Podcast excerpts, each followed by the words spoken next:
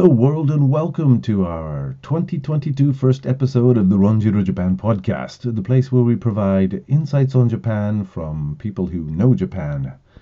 It's a new year, and we all have things to consider. Japanese business also has lots of new things to consider. Our guest today is the perfect person to navigate us through what some of those things should be. Rochelle Kopp is a management consultant specializing in cross cultural communication, human resources, leadership, and organization development. And her company, uh, Japan Intercultural Consulting, works with Japanese companies doing business globally, as well as global companies doing business here in Japan. For most people who come to Japan for business or working at a company, it usually doesn't take very long for you to encounter Rochelle's activities. She's written many books, continues to contribute in many articles to major media, and she's advised many companies. Today, she's agreed to join us for this first Ronjiru Japan episode of 2022. When it comes to business, Rochelle is one of the most deep thinking people I have met, and in this interview, I had to throw out many of my questions because well, she was a step ahead of me the whole time. But I shouldn't be surprised by that because it is the amazing Rochelle Kopp. I'm your host, JT, and this is Ronjiru. Let's discuss Japan.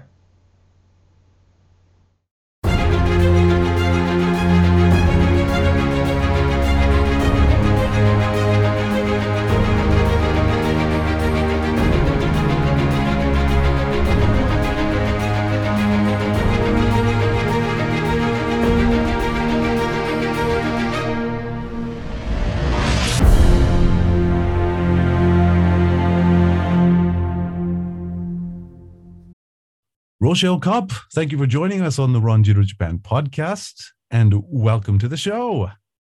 Thanks so much. Great to be here. Well, it's really good to have you. You know, you are my first guest in 2022. Um, and I did the same thing last year. I had a really great guest as my first guest who looked forward to what was happening, what might have been happening in 2021.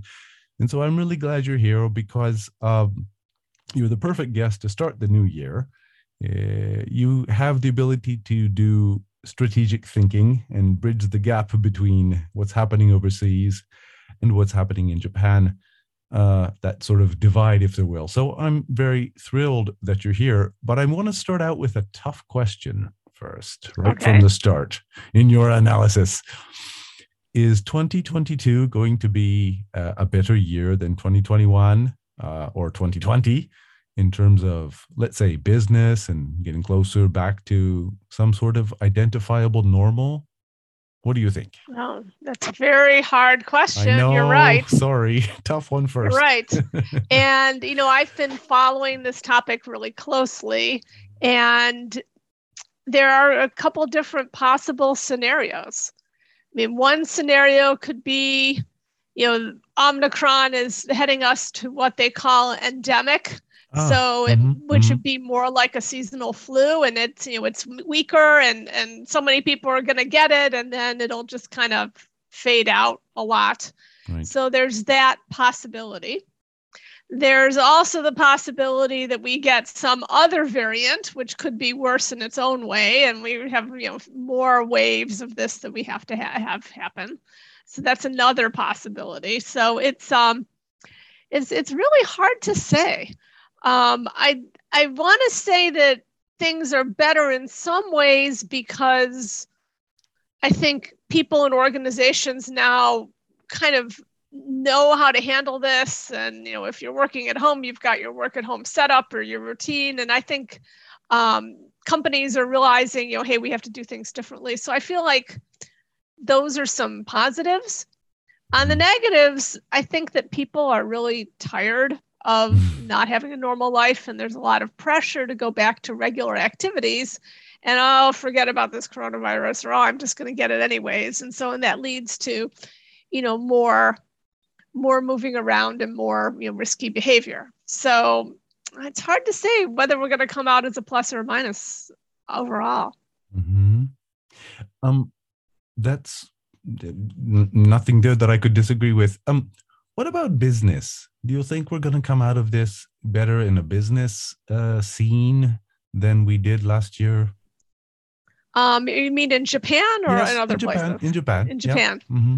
In Japan, you know, and that's hard to say as well. You know, and, and with this pandemic, there have been winners and losers. Mm-hmm. You know, anyone who sells things online has done actually quite well Mhm, during the mhm. pandemic, right? Certainly, certainly. Um, on the other hand, restaurants and coffee shops and Oh. things that happen in person have been devastated, and that's been just really awful, right? Yes. So Yes, it depends a lot what sector you're in, right?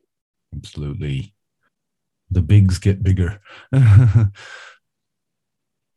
All right, I move on to we got we got lots to cover, and I know there's limited time. So you're very high on the list of just a very few people um, whose name is always included in the list of Japan experts. Um, maybe you don't know this, Rochelle, but um, for most people who come to Japan and then are involved in business, maybe it's not the same for people who are not involved in business, but for the people who do anything with Japanese companies or whatever, it doesn't take very long to learn about you. um, no, it's true. It's true. Maybe you don't know that. And and if you need any proof, all you need to do is go to Google. Um, other search engines are available, but go to Google and type in R O A R O C H, and then suddenly it autocorrects to you.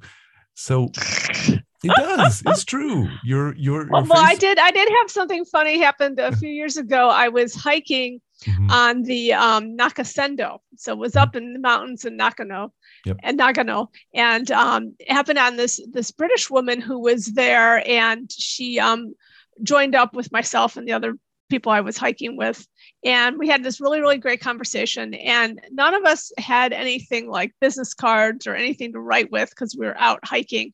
And I Mhm. said, just go to Google and put in Rochelle and Japan, and I will pop up and then send me a note that way. Oh, you certainly pop up immediately, and and that's very impressive. You know, my channel is still very tiny, and that's why I'm I'm really glad you're here. Anyways, um, but my channel is still mistaken for a soup recipe, tonjiru, right, right, right, right. right? But it's ronjiru. But anyways, that's how it goes. Okay, moving on. You um uh you you you uh you got your degree in history at Yale University. If I'm Mhm. not mistaken, I think I've I, I tried to do some research. You were a very actually actually before I ask my question, let me put you're a very difficult person to research because um because you do so many things. So it's really difficult to understand how I should define you on my show. Um, uh, uh, I'm indefinable or undefinable.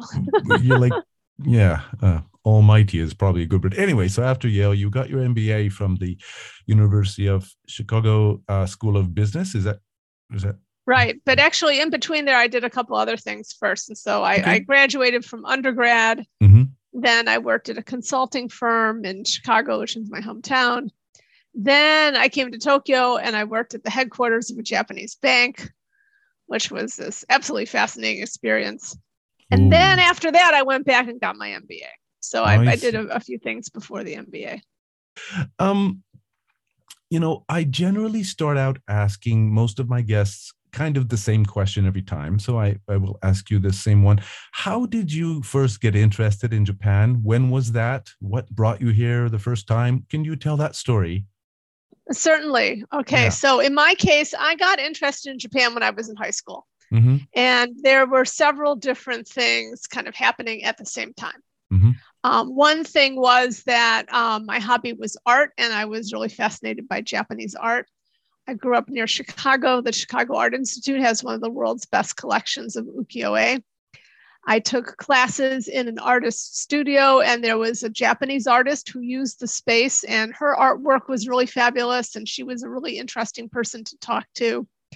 Um, my, I lived near the Chicago Botanic Garden, and I used to you know, ride my bike over there and hang out there. And one day I went there, and they were having an Ikebana exhibit, and I'd never seen anything like it. And I just thought, wow, this is so super cool. I had a couple friends who were Japanese American, and you know, I would go over to their houses, and you know, their parents were really nice, and they had like really interesting Japanese stuff around.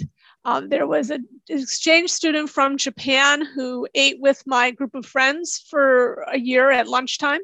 And so got to know her. And every day she had some intriguing thing, even if it was just like a Japanese book she was reading you know, a Japanese book looks nothing like an American book, and then mm. you know, small and it opened the opposite direction, and the writing yes, was up and down. I'm like, this is so cool. so you know, she always had something intriguing with her. So I kind of got interested in Japan in a bunch of different ways, and also I'll, I'll date myself, but this is at the time that in the United States there was a um, mini series on t- TV called Shogun that oh. was based on the James mm-hmm. Clavell novel, mm-hmm. mm-hmm. and it had Toshiro Mifune in the in one of the starring roles. And this was, you know, in in back in the day before, you know, Netflix and YouTube and everything we have now.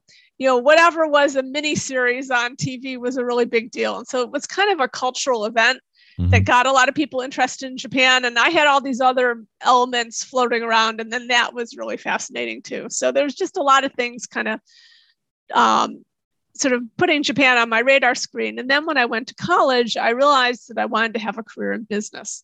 Mm-hmm. And I had read somewhere that there were not very many Americans who spoke Japanese. And so if you can speak Japanese, that that would be a great asset in the future when Japan is going to become more important business. And I said, well, that'd be perfect. Kill two birds with one stone. Learn Japanese and it'll be really um, useful for business, but it'd also be fascinating from a cultural point of view. So that was really my thinking. Then I started studying Japanese in college and I really loved it and um, spent a summer during college in Japan doing an internship in Kyoto, which was um, kind of fortunate location wise. And so um, that's how I got started. So there's a few things that uh, there that that um, give me some questions. You said uh, Japanese art was your interest. Mm-hmm. Uh, Japanese art is a very broad, well, every kind of art is a broad uh, uh, industry or a broad spectrum. What kind of Japanese art was it for you? And let me try and and I think it might have been ukiyo-e. Am I wrong? Mm-hmm. Yes, that's true. I was really intrigued by the ukiyo-e at the Art Institute of Chicago. That's and I, I was taking yep. I was taking classes at an artist studio to make etchings, and there was a Japanese artist who did etchings, but um, hers was was modern work, and they were often um, kind of painting slash collages, mixed media sort of works that she did with etching incorporated, mm-hmm. um, that were in these really intense kind of um, you'd say like fall colors, like a rust colored red and smoky charcoal. And it was um, just very intense, interesting artwork that she did. So that was more modern art. Sure. Um, I once read somewhere, I'm, I'm assuming this is true, that back when ukiyo-e was the sort of major art form here in Japan, it was actually they there was a way that the way the ukiyo artists did the um, the background was mm-hmm. kind of three dimensional perspective. Mm-hmm. Um, and it actually influenced a lot of European artists. Yes, that's correct. Yes. Mm. Um, what happened was is when Japan opened to the West, um, that one thing that was exported were the ukiyo-e. Mm. And a lot of artists in the West were fascinated by that. And mm. so, you know, people like Van Gogh or Monet, you know, they collected ukiyo-e. And so a lot of the impressionists were highly influenced by the Japanese. Right. That's very cool. But but being interested in Japanese art and then deciding, yeah, I think I'll do business in Japan. That's kind of a big step. Was there excuse me, was there something uh, in between those steps that that made you think about uh, your interest in Japan and then deciding business is the way to uh, get there? Well, you know, I had been interested in business kind of, you know, sort of separately. Mm-hmm. And um, at some point, I think it was when I got when was one of the National Merit Scholarship finalists. You know, it's one of these things in the U.S. Um, if you do well on the PSAT, mm-hmm. you're in this category. And so they they had profiled all of us in the local newspaper, and they asked us what we wanted to be when we grew up. And so I had said at the time, I wanted to be either a magazine editor or a um, museum director. So I had this idea that I wanted to do something that was a combination of something creative and a combination where I was managing things or running things. You know, I, so I already felt I had some aptitude for, I guess, organizing things. And so I had this, you know, I, I already at that point, that was maybe when I was 16 or whatever, had this idea that I wanted to be running some sort of operation. And so I had this already an interest in business. And then when I learned about um, you, the Japanese companies being very active in the United States, at that point they were exporting to the US. A few years later, they started setting up, you know, operations in the US, or, you know, manufacturing, etc. you know, um, I thought, well, there's lots of interesting business things going on with Japanese. And but at the same time, wouldn't it be cool to be able to read that really interesting looking writing and maybe read what's written on an ukiyo-e? And I just thought, oh, this would be really fun, but it'd be something that's a useful, valuable skill. And I had done a honors um, program as a freshman in college. And at the beginning, it was fairly intimidating because a lot of the people um, in the program were from private schools.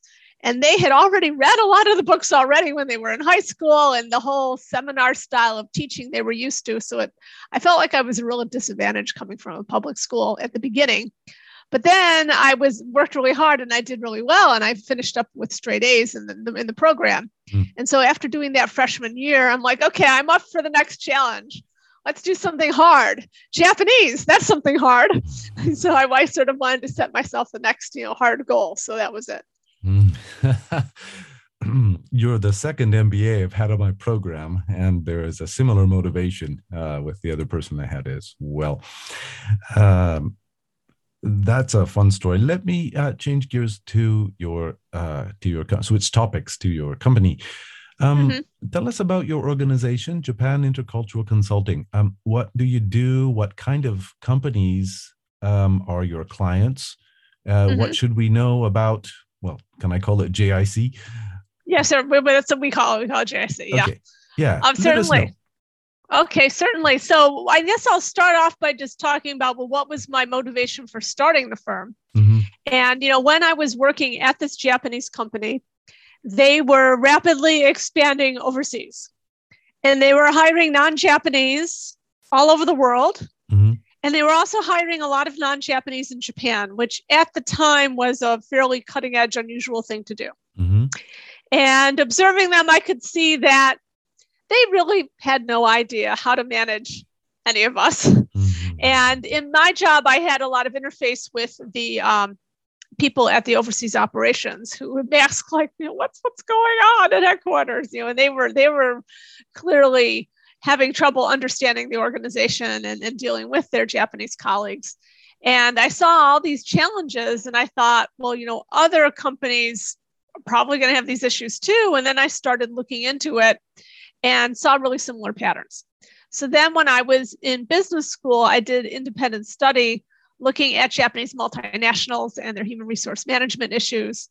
Ended up writing an academic paper on the art on the topic, as well as um, it became it was the basis for a book, which I you know I worked on during business school and then immediately afterwards. So I saw an issue firsthand, and then I talked to a whole lot of other people while working on the book and realized that that it was a lot of common issues.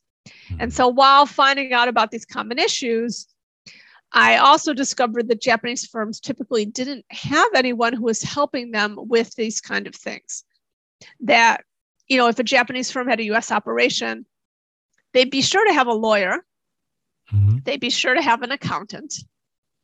If they were getting really fancy in HR, they might get Hay Group or someone like that to make salary ranges for them. And they might be really fancy and get McKinsey to do strategy for them or something along those lines. Um, but they didn't have anyone helping with these kind of cultural issues that I had seen firsthand can really stymie an organization. And there were all the things that I had to learn the hard way. Mm. My long suffering boss had to put up with me making all these mistakes and making a hash of different things. And so I realized you know, if I could help people not have to go through some of the pain that I went through, that that would be a useful thing that I could do. And there's probably a lot of people that would benefit from it based on what I'm been learning about Japanese organizations. So that was really my impetus for starting the firm. Right. Um, well, let's explore something. Um, I'm, I guess, mostly interested in why Japanese companies find it challenging to adopt some of the, I don't know, uh, global procedures. Can we call it that? Or, or, or thinking um, everyone wants to be global, but something tells me that many of the challenges they and please correct me don't let me you know say anything but I, i'd love your opinion on this something uh-huh. tells me that many of the challenges are related at least partially to the um, hiring practices that are ingrained in japanese companies the idea of new graduates and lifetime employment now we're in 2022 uh, it's a bit of a different world but i think hr may not have it's an old model, um, but it seems to. it's an old exist. model. Exactly. What do you think? Exactly. Yeah, no, I think you're definitely onto something. And so I would trace it even further back beyond the HR practices. It's a different labor market. Mm. So in Japan, the traditional assumption has been that there's only a labor market at one period of time, and that's when people graduate college. and so then you know there's this you know competition to attract people competition by the by the students to get into the companies and so there's a labor market that happens at that time but mm-hmm. after that people typically stay with the same firm for their entire career mm-hmm. and all of the human resource management practices are based on that assumption that nobody is going anywhere right mm. Um, and it's based on, well, how do we manage people for an entire career? And so, um, well, it's the HR and it's also just the general management approach. On the other hand, in most other countries, there's a fluid labor market, and people at any different given time will decide, hey, maybe this other company gives me a better deal. Maybe I'll have better prospects there. Maybe they'll have more interesting work mm-hmm. or maybe they'll be able to offer me more money. Um, you know, but I um, I can decide at any point that I don't want to be at this current firm anymore. Right. So there's labor market mobility that people have. Mm-hmm. And so because of that, the HR um, approaches become completely different. Because then it becomes all about um, retaining people be attracting and retaining them, that you always have to be competitive as an employer in that situation where people might leave. Um, your compensation has to be competitive. Your you have to have uh, a working environment that people want to go to, etc. And um, also, you want to be able to have your jobs clearly specified so that if someone leaves, that you know, well, what kind of person do I need to bring in to do this work, Yep. Whereas in Japan, it's all you've got this whole group of people and you move them around to different jobs, and they might not be strictly qualified for them in the way that we would think of in, in other places. So it's a completely different model. You're right. And I think that that really um, stymies Japanese firms because they're so used to managing people who are under this rubric and then they go to other places and other people are like yeah you know i'm just not going to put up with this. And i'm you know maybe you say i can have lifetime employment but maybe that's not really that appealing to me right? So it's a it's a completely different set of standards that people have. The later category or latter category of people who say nah i'm not sure that's what i'm looking for um would you say that is probably not very many Japanese people, but mostly non-Japanese people who have that. Right. Yeah. Right. Right. right. exactly. So no, you know, there are a growing number of Japanese people that are willing to move around or that aren't going to put up with stuff, but that's still a, a great minority within Japan, right? Mm-hmm. So that kind of mentality uh, difference is huge, and that makes it and, and that makes it really tricky for Japanese firms when they're trying to manage all their employees in a similar fashion. So, so back to your company. Um, what are the kinds of clients that you work with? Um, some of them obviously are Japanese companies. I, I suspect some of them are also non-Japanese companies who want to be active in Japan. Right. Uh, could you explain that a bit? And also, what are, what are the differences in some of the challenges they face that you're able to help them with? Okay. So I'd say, you know, probably somewhere to 60 or 70% of our clients are Japanese organizations. Mm-hmm. And then the rest are non-Japanese organizations that either are in Japan or you know have Japanese customers or partners, et cetera. Mm-hmm. Um, so we do a lot of work um, in cross-cultural training Right. So for Japanese participants, that's working effectively with non-Japanese. Uh, sometimes it's focusing on a specific culture. So we'll have working effectively with Americans, or working effectively with French, or working effectively with Chinese, or working effectively with Indians. You know, mm-hmm. whatever mm-hmm. group it is that's relevant. Yeah. Um, we also have working effectively with Japanese programs for people from other countries. Um, we also have other subjects that we do. Um, I do a lot of leadership training, and that's a particular interest of mine. Um, lately, we've been having a lot of interest in DEI related stuff. Um, and we've always done a lot of harassment prevention training, um, but that seems to be um, a particular interest recently because the Japanese government has brought out renewed or, or sort of um, higher expectations for companies of taking specific action to prevent harassment. Right. And one um, one seminar that I've been doing a lot of lately is, and I, I think that we're the only one who has something like this. Uh, we have a harassment prevention seminar in English that's designed for managers from other countries who have come to Japan. Mm-hmm. And they might have had harassment prevention training in their home countries, but they need to know what is specifically the sexual harassment prevention law in Japan? What are the laws in Japan about maternity and paternity harassment? And then also, what is power harassment? And particularly with power harassment, that's actually a uniquely Japanese concept, even though it uses English words. Um, in the US, it might be called abusive behavior or bullying.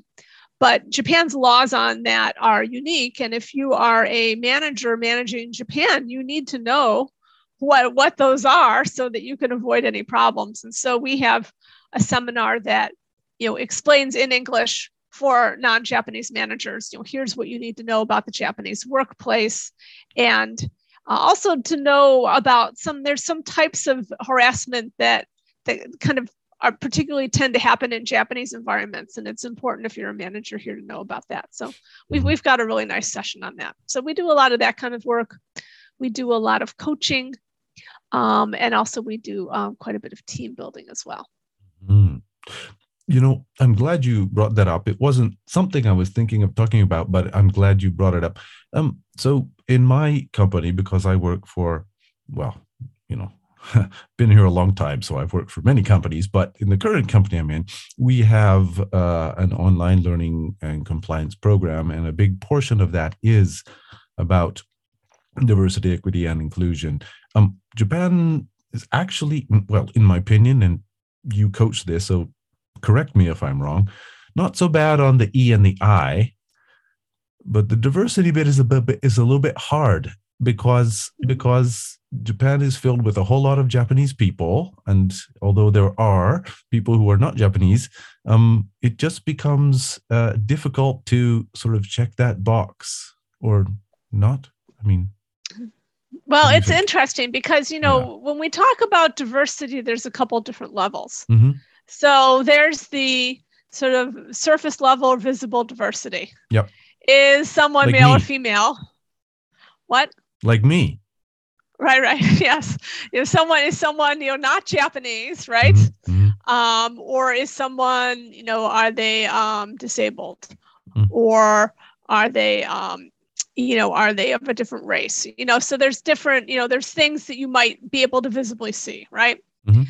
Um, but uh, there's also a lot of things that are not visible that have to do with people's ways of thinking or assumptions or personalities or work styles. And you know, we we tend to have an assumption that people who are different on the surface are going to be different on that other level as well. But also, you can have people who are the same on the surface that are really different on the level of their work mm, styles, etc. Yep. And so, mm-hmm. I feel for Japan, what needs to happen is not only being comfortable with people who look differently, but also be comfortable with people who think differently. Mhm. And so that may mean, for example, the Japanese person who looks Japanese, but they spent some of their formative years outside of Japan. And so maybe their communication style is more Western or something like that, right? Right. So that's another type of diversity. Mm. And and that also needs to be addressed better in Japan, I think. um i again talking about my my company there are people of course who were uh for many years for whatever reason. Sometimes they went when they were a child with their family. Sometimes they went on uh, business purposes or whatever. But there are people who have been overseas for a long time come back to japan back to the company where they worked for before. And um i well again this is my opinion and i'd love to hear your experience about this. But there seems to be many cases, not all, but many cases where those people are not utilized well, despite the fact that they Mm. have a very um, unique and possibly cutting edge skill set. You have you yeah, experienced because I.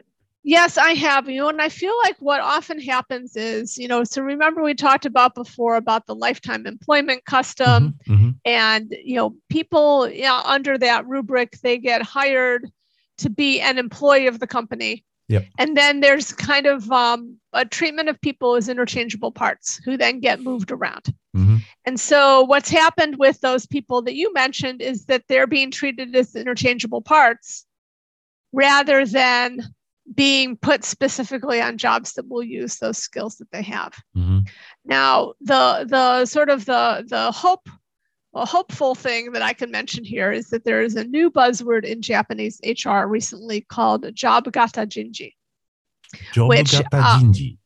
Yeah, job gata jinji. And Oh, so there's not really a great English for this because yeah, I'm just thinking of Job it. gata jinji is you know there is none because that's just how you handle human resources in other places and there's no name for it. That's why. right Yep. but it's in the contrast to you know the japanese traditional style is called membership style management Okay. where you each employee is a member of the organization um, job gata is basically managing people based on job descriptions and hiring people to fit specific job descriptions Right. and so if we see more of a switch to that job gata jinji that then that might mean that the company will look at this employee and say, well, what are they good at and what job should we put them in? Right. Because right now, a lot of Japanese employees are not very well matched to the work that they do. Mhm. And so that's a huge area for improvement. So I'm hoping the job gata jinji will, will start to address that. It's very interesting. Jobugata jinji. Let me try to put it into English. Job means job, gata means style, and jinji means Uh-huh. HR. So job style HR. Yeah, no, that would be nothing to yeah, someone that would be. Yeah. nothing. Your point is taken. Right, right. Yeah, no, it's no, Uh, there's really no good way to say it, right? Well, if you're going to say it, it's this whole long mouthful, right? Right. Um, in a way, um, you've kind of made the segue into actually my what my next question was going to be. I'm um, very sensitive to words and the way that people use language. And one of the things I found fascinating about your company, I find it interesting that you chose to call your organization Japan Intercultural Consulting, not Japan International Consulting. Mm-hmm. Cultural. That Um, mm, mhm. what are some of the intercultural issues that that kind of made you choose that name? Yeah, well, you know, we we really do have a big focus, and you know, again, the cross cultural training or intercultural training is is kind of our our bread and butter offering. That's you know perennially popular, and so I went with intercultural rather than cross cultural because um, it's a little bit more of an academic or official sounding world word that the people who are in the field like to use the word intercultural. And, and so it's it just has that little bit more professional sound in the industry. Um, and so I wanted to have intercultural to just to, to denote that, you know, we do this cross-cultural training and that's the main focus for it. Um, just international sounds a little bit too much like it could be like a trading company or, you know, it could be a lot of different things, right? It's not as specific. Mm, very interesting. Um, kind of a, a an out of left field question. Um, we're in the age of coronavirus, and um, your company has done a lot of work with Japanese companies over the years. Is there anything that has changed in the kind of advice you give or the kind of uh, issues they have that have changed in the past? Well, I guess two years, supposedly, I guess, because of mm-hmm. COVID. Mm-hmm. Is there anything that's changed because of COVID, or is it uh, the same issues, but maybe with um, a, a, a, slight break in between as everyone was scared and worried. right, right. Well, you know, the big thing that I see happening now is you know, Japanese companies have um, kind of had to be dragged kicking and screaming into the remote work world. Mm-hmm, they mm-hmm. weren't really excited mm-hmm. about doing it. You know, there was very little work at home in Japan before the coronavirus. Um, but then what happened is a lot of employees discovered, hey, this really is, is not bad. So, for example, um, one of my clients the other day said, I could never have imagined before the coronavirus that I would be able to actually do work in my home. I just mm. didn't even think that was possible. But now it feels completely normal. And I take the hour and a half train to the office and it's exhausting. And I really don't want to do that every day anymore. Mm. And this is a manager at a large famous company, right? And so I think there's definitely, it, it's like once people taste what that's like, you can't go back to it. Right. Now, in Japan, as in other places, there's a difference among people. Extroverted people hate working at home and they miss their colleagues and they want to be in the office. Interesting. In Interesting. introverted people love working at home. So there's you know there's definitely you know different preferences that people have.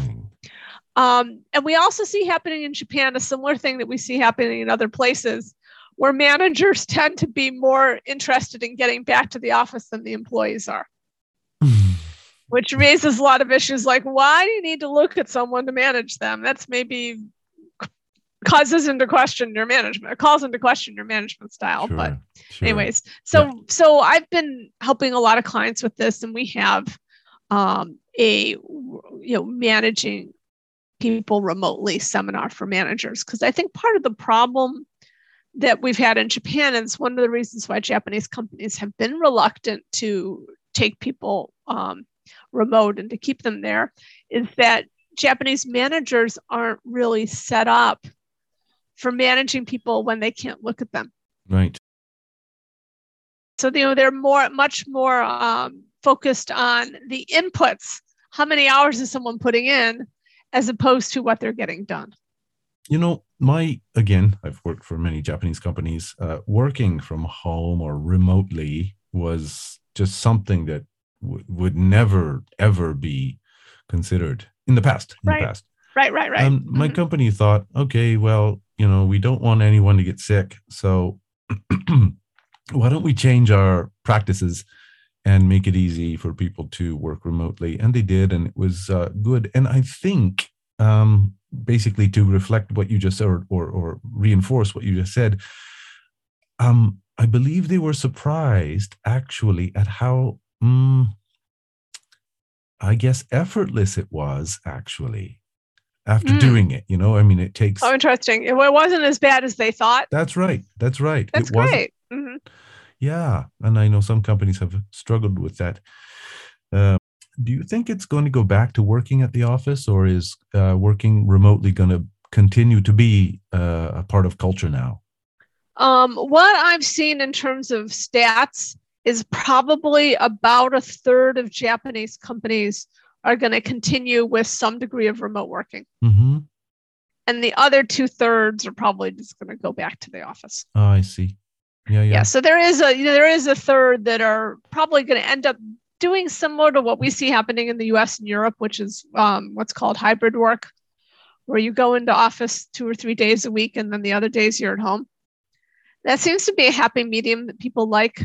And so I think we will see more Japanese companies kind of having that kind of setup and then taking the opportunity to scale down their offices, have hot desking rather than assigned desks.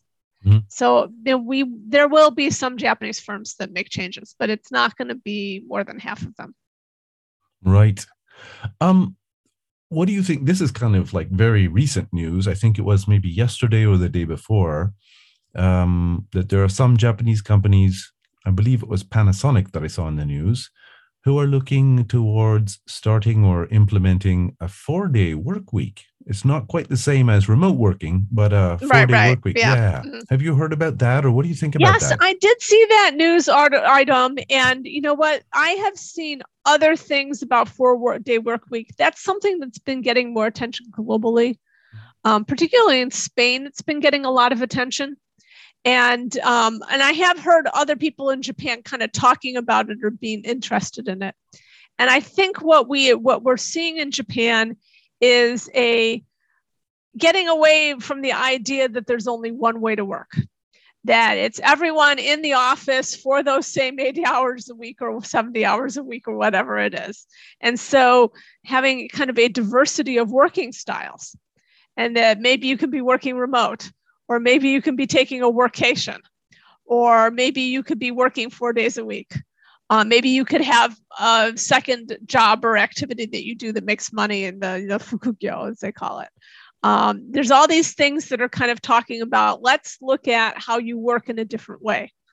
And so we'll probably start seeing more companies starting to do different things. Another news article this week was Yahoo Japan is going to let people live wherever they want and give them allowance to fly back on a plane if they're out somewhere really far from Tokyo to when they have to come in. Mm-hmm. Well, we'll see how that works out. Uh, yeah, it's, it's very it definitely got headlines, but you know, and again, they that might give them an edge in the war for talent, right? And that's going to be another big issue in Japan's labor market coming up is that skilled people are um, going to be more and more at a premium. So, do you think that skilled people like the idea of a four day work week? Uh, I think some people, four days, I, but sort of the flexibility. Right, right. Yeah.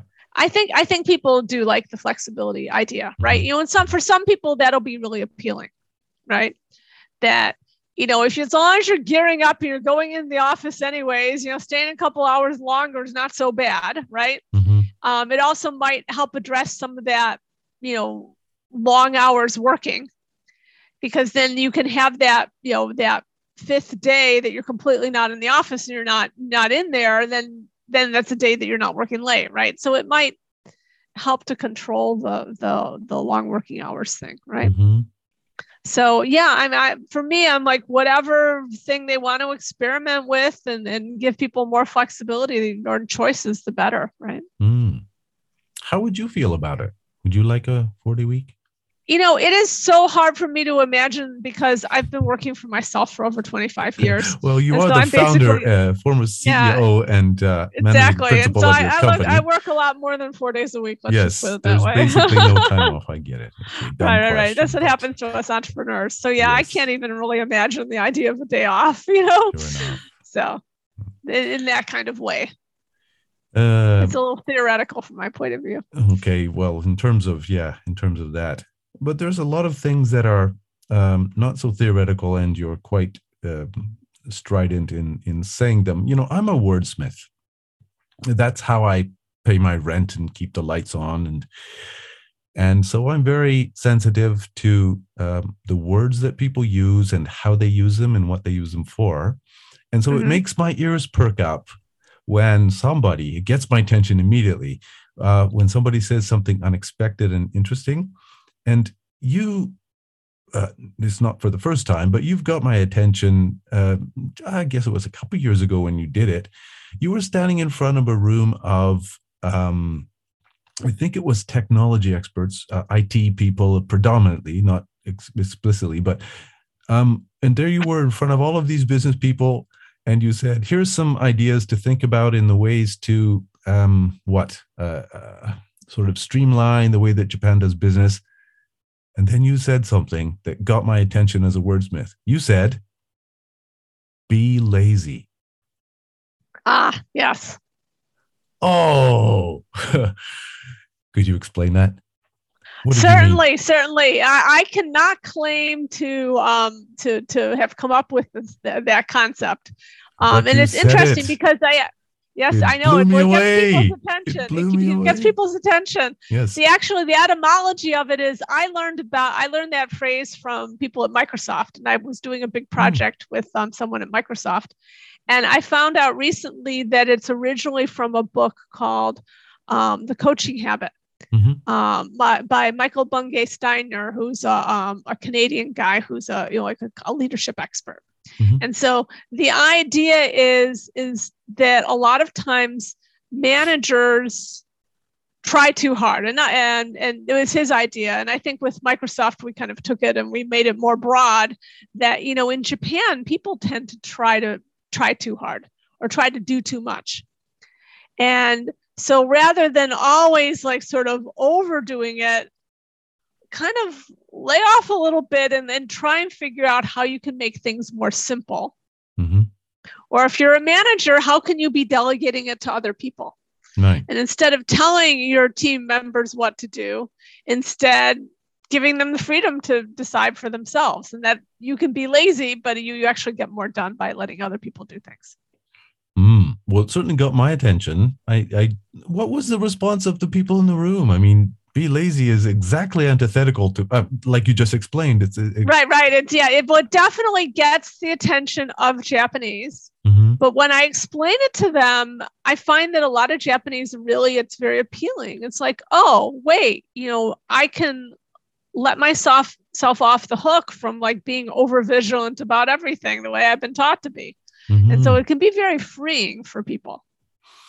it was one of, I think it was eight points that you made. I, I Oh yes, I oh yeah, that's the, that's the thing that I did with um, Microsoft. Yeah, yes. so it was yes. the eight habits. Yes, uh, be lazy was the first one. Uh, be comfortable with risk. I'm. You gave Mhm. the speech in Japanese, so I'm. I've taken the liberty of kind of just putting it into English myself. Oh yeah, Don't no let problem. me get no away problem. with getting anything wrong. Yeah. Fix me if I'm wrong. Right. Uh, be comfortable with risk. Um, be Mhm. comfortable with uncertainty. hmm Uh, servant leadership. I want to come to that in Mhm. a moment. Okay, That's a big deal in Japan, right.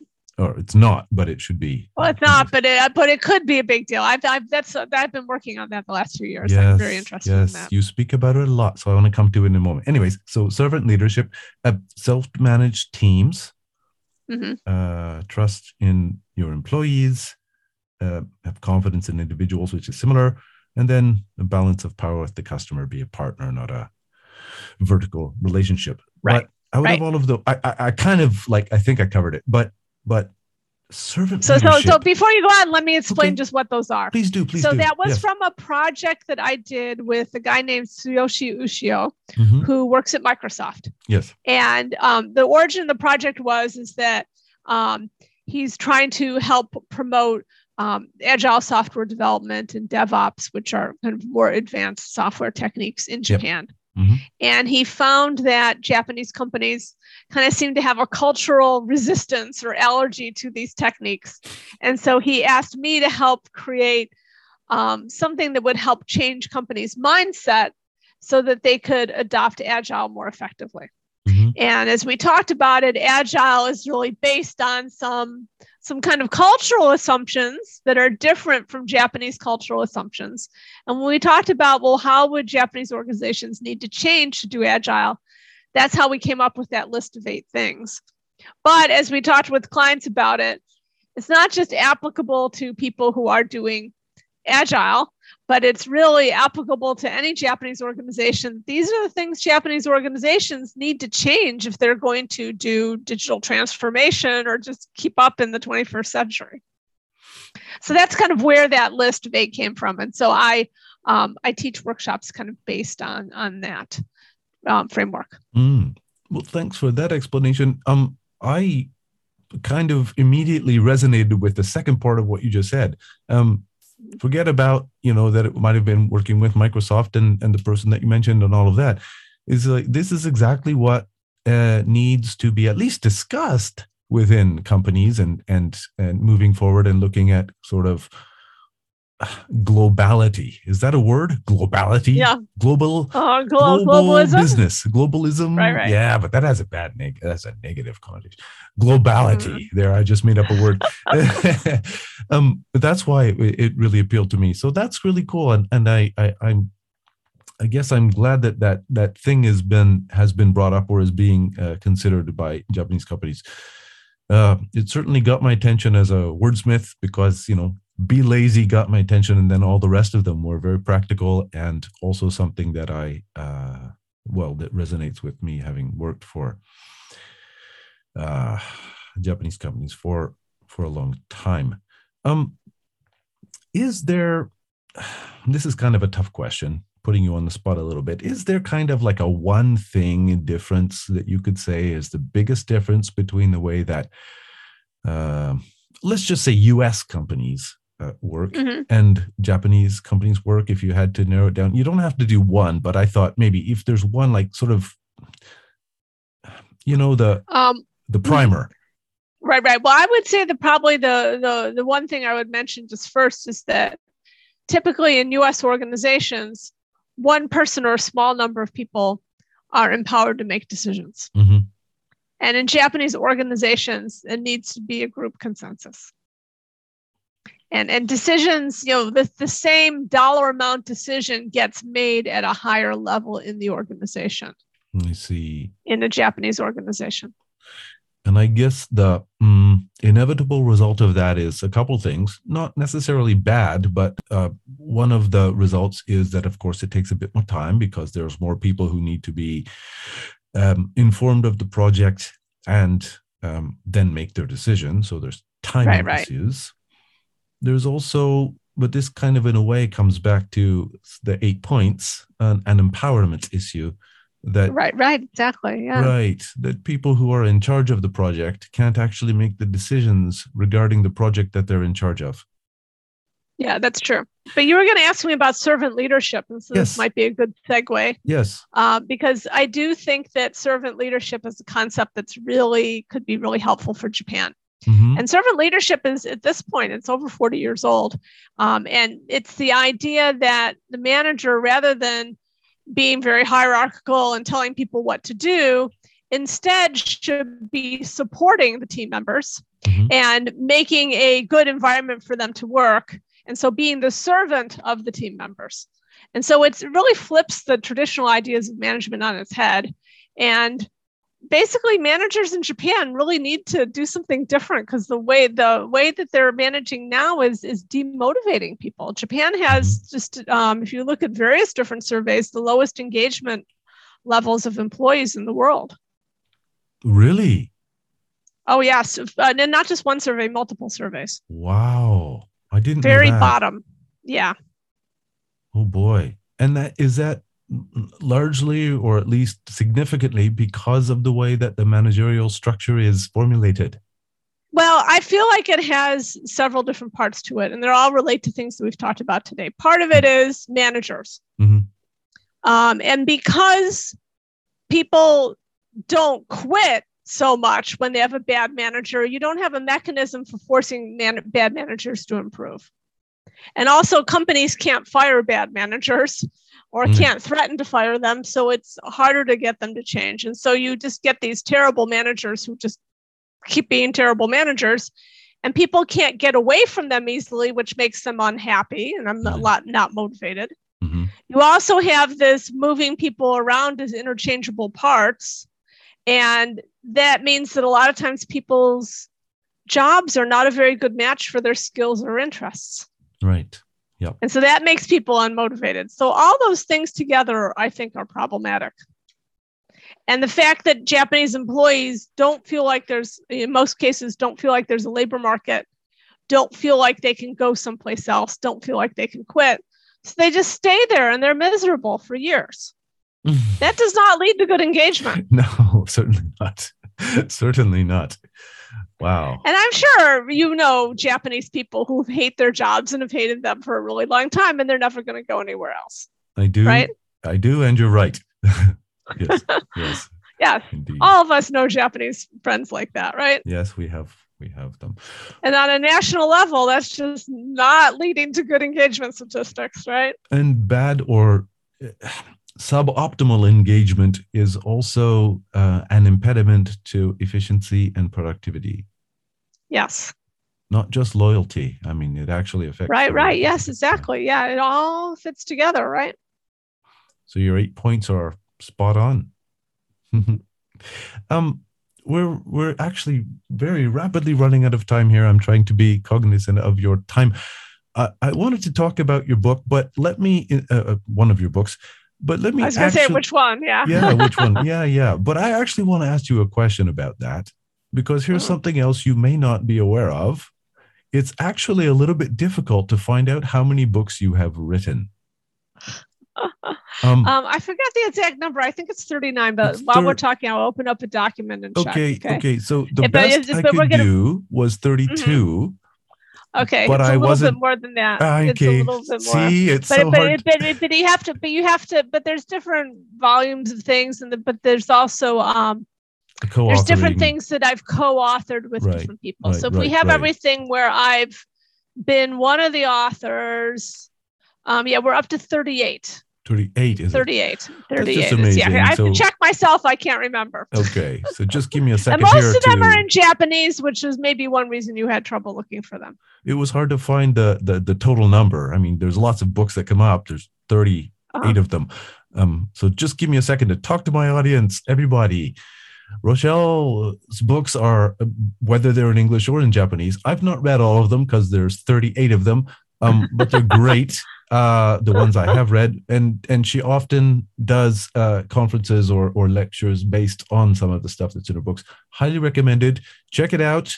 Um, so in English, there's you know sort of my original book, which was the rice paper, the ceiling, rice paper ceiling, breaking through Japanese yep. corporate culture. Is cool. Um, Very which cool book. Someday, if I can ever carve out the time, I need to like make a new edition of it. Mm-hmm. Um, there's and then there's a book called Business Etiquette Japan, which is an audio book, but you can also buy the transcript of it and as a small Kindle book. So those are the two I have in English that are related to Japan. I have another one that is the English version of a Japanese bestseller that I did um, called Creating Engaged Employees in Japan and i just have to i want to i want to like write a little bit extra for the western audience and so i just have mm-hmm. to get organized on doing that um, so that's another one and then completely not related to japan i have a book called valley speak deciphering the jargon of silicon valley my mm. us yep, yep, um, yep. you know side is in silicon valley now and you know having come there as someone from chicago you know i kind of again approached it looking at a culture right and mm-hmm. the language of the culture. And when I first got to Silicon Valley, I didn't know what anyone was talking about. And it's a problem that a lot of people have there. And so decided to actually um, do it in a book format. And I have a Japanese version of that too. So I'm deciphering Silicon Valley language for Japanese. So a very prolific author. Um, something you just said made makes me want to bring up a question I didn't think of asking. Um, mm-hmm. You use the word engagement. Mm-hmm. And um, I'm fluent in Japanese because I've been here for a long time, and you're fluent in Japanese and you've been here a long time. That's a difficult word to render into Japanese without using engagemento. The I know exactly, word. and that's what I normally do is engagemento. Um, sometimes I use um shigoto to no torikumi. Ah ha ha ha. Right. engagement. That's a, that's a, actually a good yeah, yeah, translation. That, that, that, works. That works fairly good for. That works fairly well for it. Yeah. Yeah, it's an accurate translation. And but, and and there's some other ones I'm mm-hmm. trying to remember, but I've I've seen other ones that are kind of things like putting your heart into your work, um, things like that, right? Mm. And and the thing is, in some ways, engagement is fairly similar to motivation Mm-hmm. And so sometimes I'll just use motivation as a synonym for it in Japanese. Right. Well, that's a tough one. I mean, I'm not sure how many people in Japan know what engagement is. Yeah, it's generally mostly known among HR people or like managers who are interested in that stuff, right? right. Yeah, but it's it's mm-hmm. been used more frequently in, in recent years.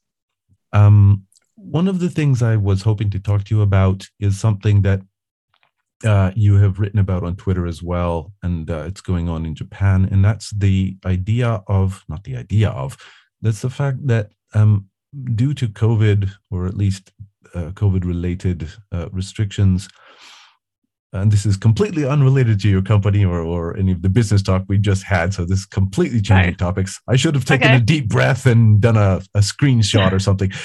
Anyways, anyways, anyways.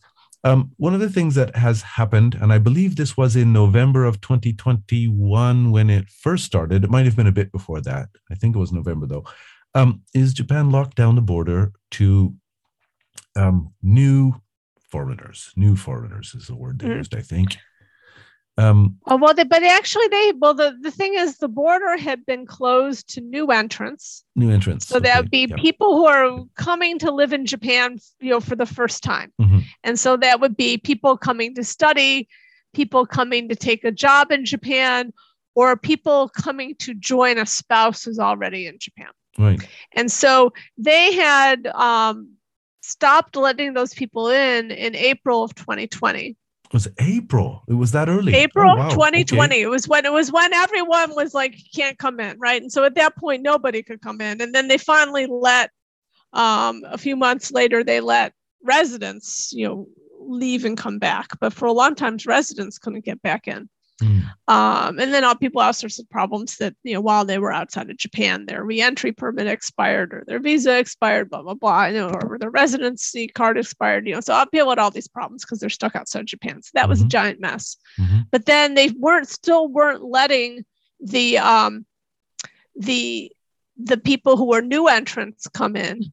Um, and there was kind of like a brief brief periods when people could come in and then it would be shut again and that and that happened this fall also that there was a um, a brief period where people could come in but actually i saw a statistic actually it was um, jake adelstein had it in um, it, it actually was um, in his article that motoko rich had um, calculated mm-hmm. that they had opened the borders again for new people to come in in november but at the uh, um, I mean, sorry, um, you know, in November, and then they shut it again. And during that time, 17 new people came in. What? It's only 17 because, you know, they opened it on November 8th. Mm-hmm. And then they said, okay, well, people can come in now, but then everyone had to get everything, you know, processed. And so only 17 people came in. And then they shut the border again for Omicron at the beginning of December so what happens to those people? I mean like here's just one example. Mm-hmm. somebody who has uh, been granted a one year visa to become a student let's just say as an example. Um, many months go by many months go by many months go by. And so their one year visa as a student ends up being well, a few weeks or a couple couple weeks or, a month or something. Right, right. There's not much left of it, and so then right. the, the point thing is, is are they going to come in the next year, or are they going to get extended? You know, the whole thing is just a mess. And the problem with this whole thing is that there's never any kind of definite time schedule, and so people never know. Well, they think maybe I'll get to go to Japan, but I'm not sure, and they're kind of waiting, and then they can't take other jobs um, and you know, there, there was just something in the in the I saw today in the Japan Times that you know a lot of people, for example, for the JET program and other things like that, you know, they were supposed to come and now they can't. They don't know when. A lot of people were like, "Fine, I'm not coming." Rochelle, why is this happening? Um,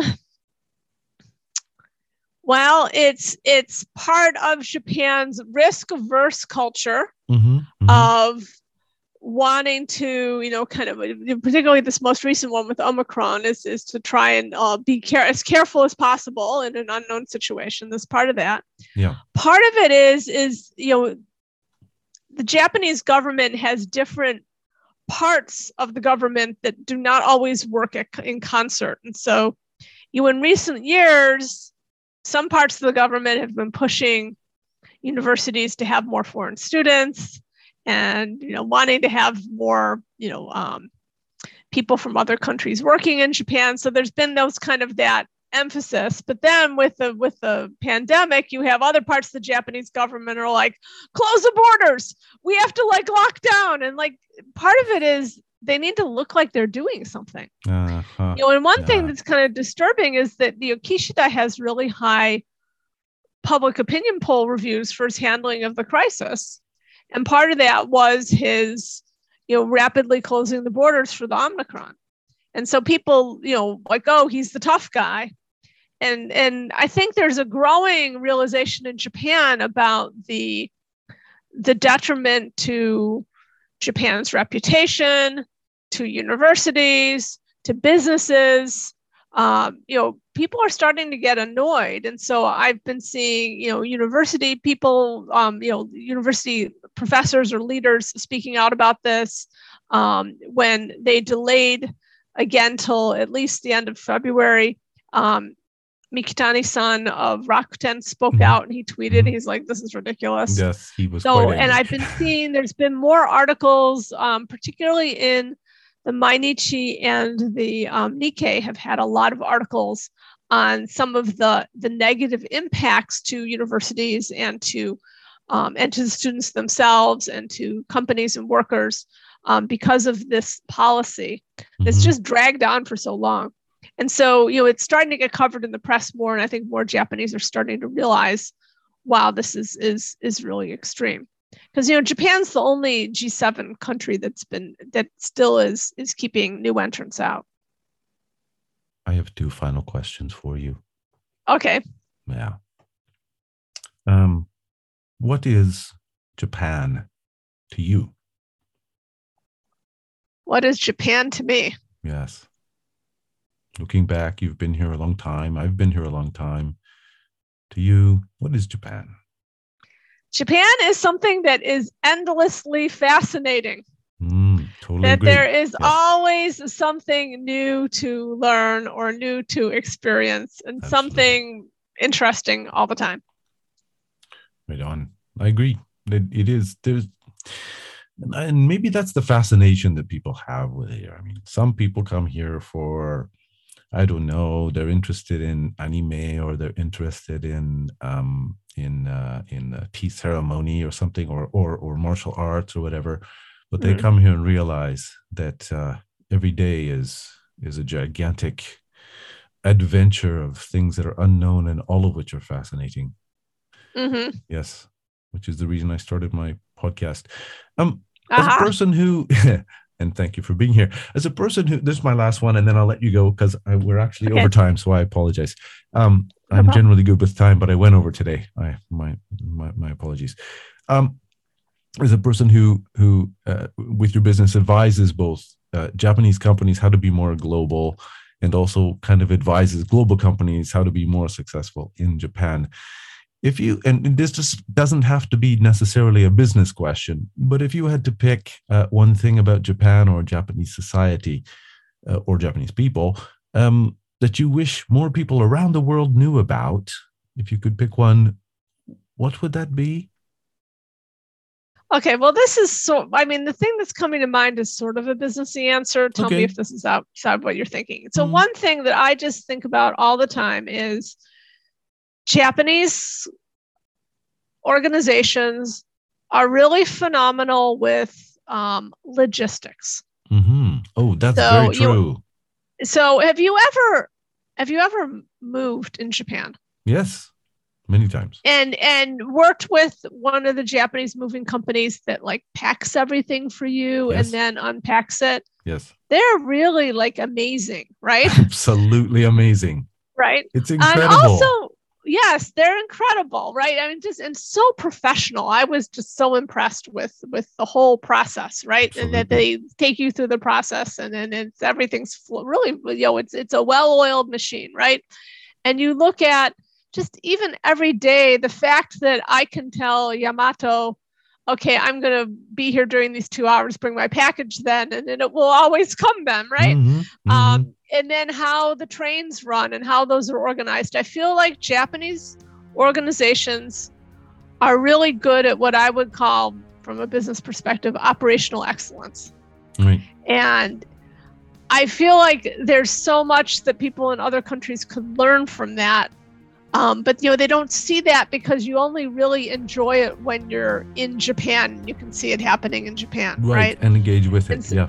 Right, and engage with it, and just see like how like incredibly amazing it is, right? Mm-hmm. And so you know I often joke like you know you know, Japanese companies often are buying things around the world. So why why doesn't like JR like buy the New York subway and fix it? You know? so so I just I, I I kind of wish more people could see and experience Japanese operational excellence and and there's so many places in the world that could use more of it, right? absolutely. That's a great way to end. I uh, and it's a perfect way to start uh, 2022.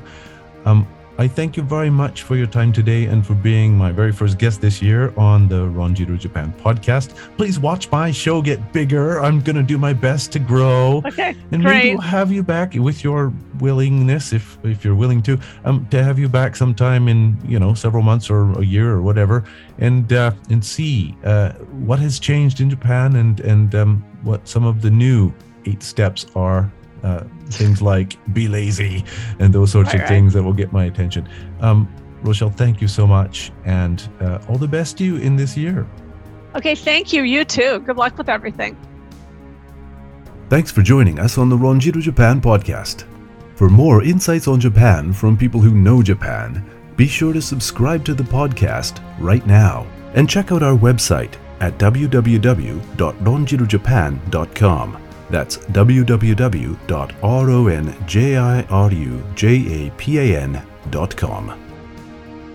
Links to all our content are on the website and in the description for this episode, including links to Facebook and Twitter and our YouTube channel, which also has a variety of videos in addition to regular episodes. Please subscribe, follow, and share.